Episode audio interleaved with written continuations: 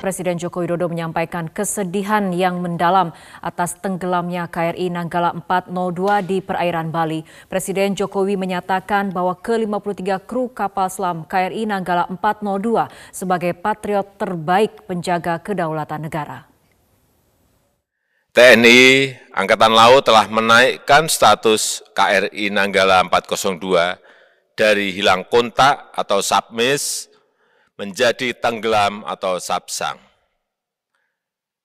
Musibah ini mengejutkan kita semua, tidak hanya keluarga 53 awak kapal, keluarga hiu kencana, maupun keluarga besar TNI Angkatan Laut, tapi juga seluruh rakyat Indonesia. Kita semua bangsa Indonesia menyampaikan kesedihan yang mendalam atas musibah ini, khususnya kepada seluruh keluarga awak kapal selam. Mereka adalah putra-putra terbaik bangsa, patriot terbaik penjaga kedaulatan negara. Segala upaya terbaik pencarian dan penyelamatan telah dan masih akan kita lakukan. Untuk itu, marilah semuanya kita memanjatkan doa dan harapan terbaik bagi 53 patriot terbaik menjaga kedaulatan negara dan bagi segenap anggota keluarga agar diberikan kesabaran, ketabahan, dan kekuatan. Kapal Angkatan Laut dan awaknya yang berada di Pelabuhan Tanjung Wangi, Banyuwangi, Jawa Timur masih terus menjalankan misi pencarian dan penyelamatan awak kapal selam KRI Nanggala 402. Sebelumnya telah ditemukan bagian peluru torpedo, botol minyak, dan bagian-bagian lainnya yang diperkirakan merupakan bagian dari KRI Nanggala 402. 21 KRI dan kapal bantuan asing terus melakukan pencarian dan penyelamatan kapal selam KRI Nanggala 402 hingga minggu siang. Sebagian kapal yang tergabung dalam misi penyelamatan KRI Nanggala 402 ini berada di Pelabuhan Tanjung Wangi, Banyuwangi, Jawa Timur. Sementara itu kesibukan terlihat di Base Ops TNI AU Lanut 1 Ngurah Rai, Bali untuk menjalankan misi penyelamatan KRI Nanggala 402. Sebelumnya Panglima TNI Marsikal Hadi Cahyanto Sabtu sore mengumumkan bahwa keberadaan minyak licin serta puing-puing di dekat lokasi tempat KRI Nanggala 402 terakhir merupakan bukti bahwa kapal selam itu telah tenggelam. Menko PMK dan Mensos melakukan kunjungan ke Koarmada 2 Surabaya untuk melakukan penguatan dan dukungan moral bagi keluarga ABK KRI Nanggala 402. Informasi selengkapnya akan disampaikan Fatma Ayu langsung dari Surabaya, Jawa Timur. Selamat siang Fatma, apa saja bentuk kegiatan kunjungan dari Menko PMK Muhajir Effendi dan Menteri Sosial Tri Risma hari ini di sana?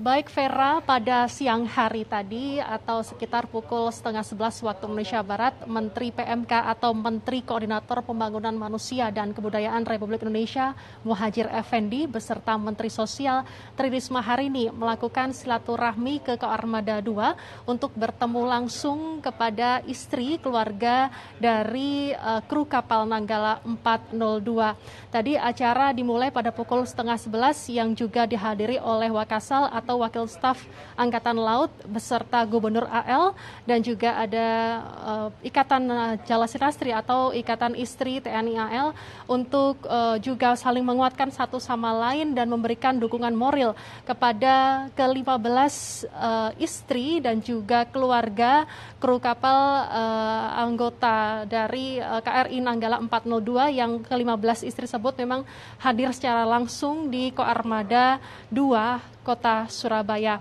Sementara itu, uh, Vera, pada silaturahmi ini kami sempat uh, memantau bahwa begitu datang istri ke gedung acara memang mereka uh, saling berpelukan satu sama lain dan suasana haru dan tangis pun memang sangat kental dan terasa.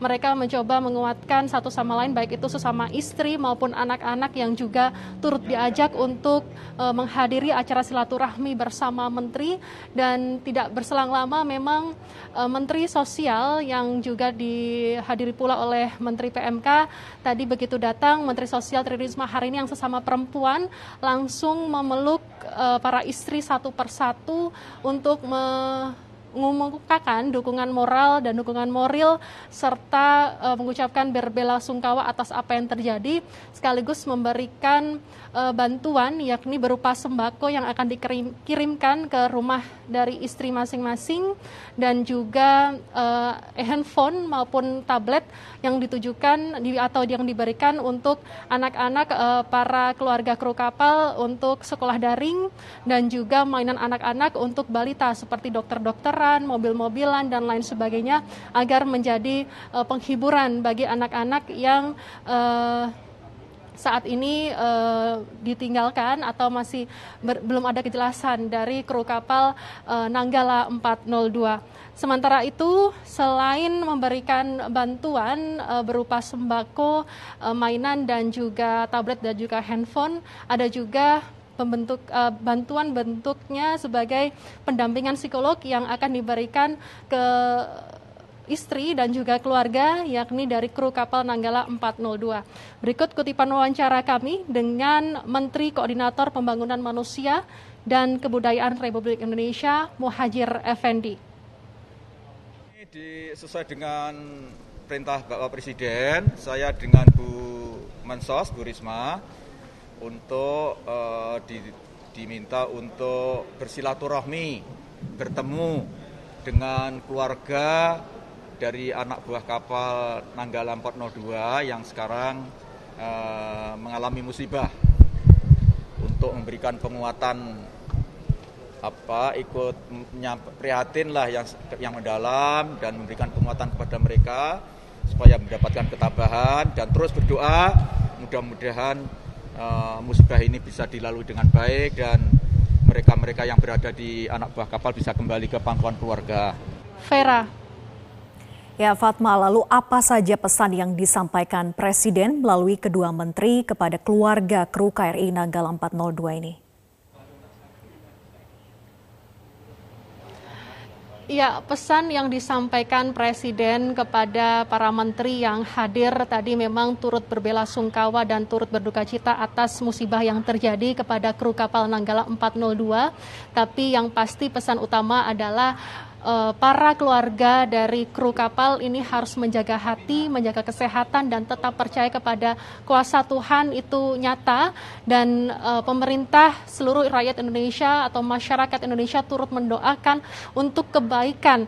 Dan yang terbaik untuk kru kapal Nanggala 402 agar bisa segera ditemukan. Dan memang uh, seluruh komponen ini mengerahkan segala upaya daya untuk uh, mencari keberadaan dan juga kru kapal Nanggala 402. Tidak hanya bentuk dari pesan itu saja tapi uh, dukungan moral dan juga uh, dukungan uh, secara pribadi baik itu dari menteri maupun pemerintah ini juga hadir dan terus berlangsung karena menteri sepulang dari acara ini memang langsung uh, ke kediaman dari keluarga masing-masing yakni yang berada di wilayah Jawa Timur, Jawa Tengah dan Jawa Barat untuk langsung bertemu dengan keluarga, memberikan penguatan, memberikan bantuan sekaligus nantinya akan diadakan uh, psikolog atau diselenggarakan uh, psikolog yang dilakukan untuk menenangkan dan juga memberikan penguatan kepada para keluarga dari kru kapal Nanggala 402. Warga Kepulauan sekitar Madura memilih mudik lebih awal karena khawatir tidak ada kapal selama aturan larangan mudik diterapkan pada 6 hingga 17 Mei mendatang. Akibatnya kepadatan penumpang kapal terjadi di Pelabuhan Tanjung Wangi. Dan beginilah kondisi arus mudik yang terjadi lebih awal di Pelabuhan Tanjung Wangi, Jawa Timur.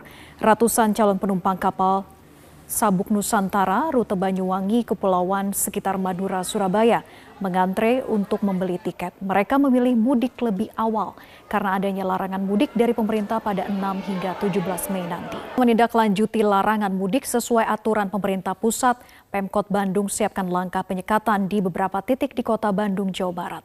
Penyekatan akan efektif mulai tanggal 6 hingga 17 Mei 2021.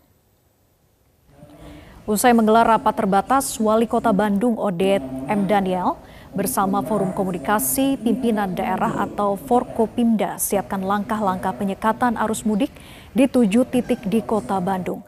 mulai dari gerbang tol dan pintu keluar masuk ibu kota provinsi Jawa Barat. Rencananya ada tujuh titik pintu masuk yaitu di Gate Pasteur, Gate Buah Batu, Gate Kopo, Gate Pasir Koja, perbatasan Cibiru dan Ledeng. Teknis penyekatan sendiri terkait cara menyeleksi kendaraan sebagai bentuk penyekatan akan disiapkan oleh pihak kepolisian. Wali Kota Bandung Odet M. Daniel mengatakan terkait perjalanan mudik memakai kendaraan pribadi pihaknya masih menunggu kebijakan lintas wilayah dari Provinsi Jawa Barat. Ia pun meminta Ketua Harian Satgas COVID-19 memperkuat koordinasi lintas wilayah.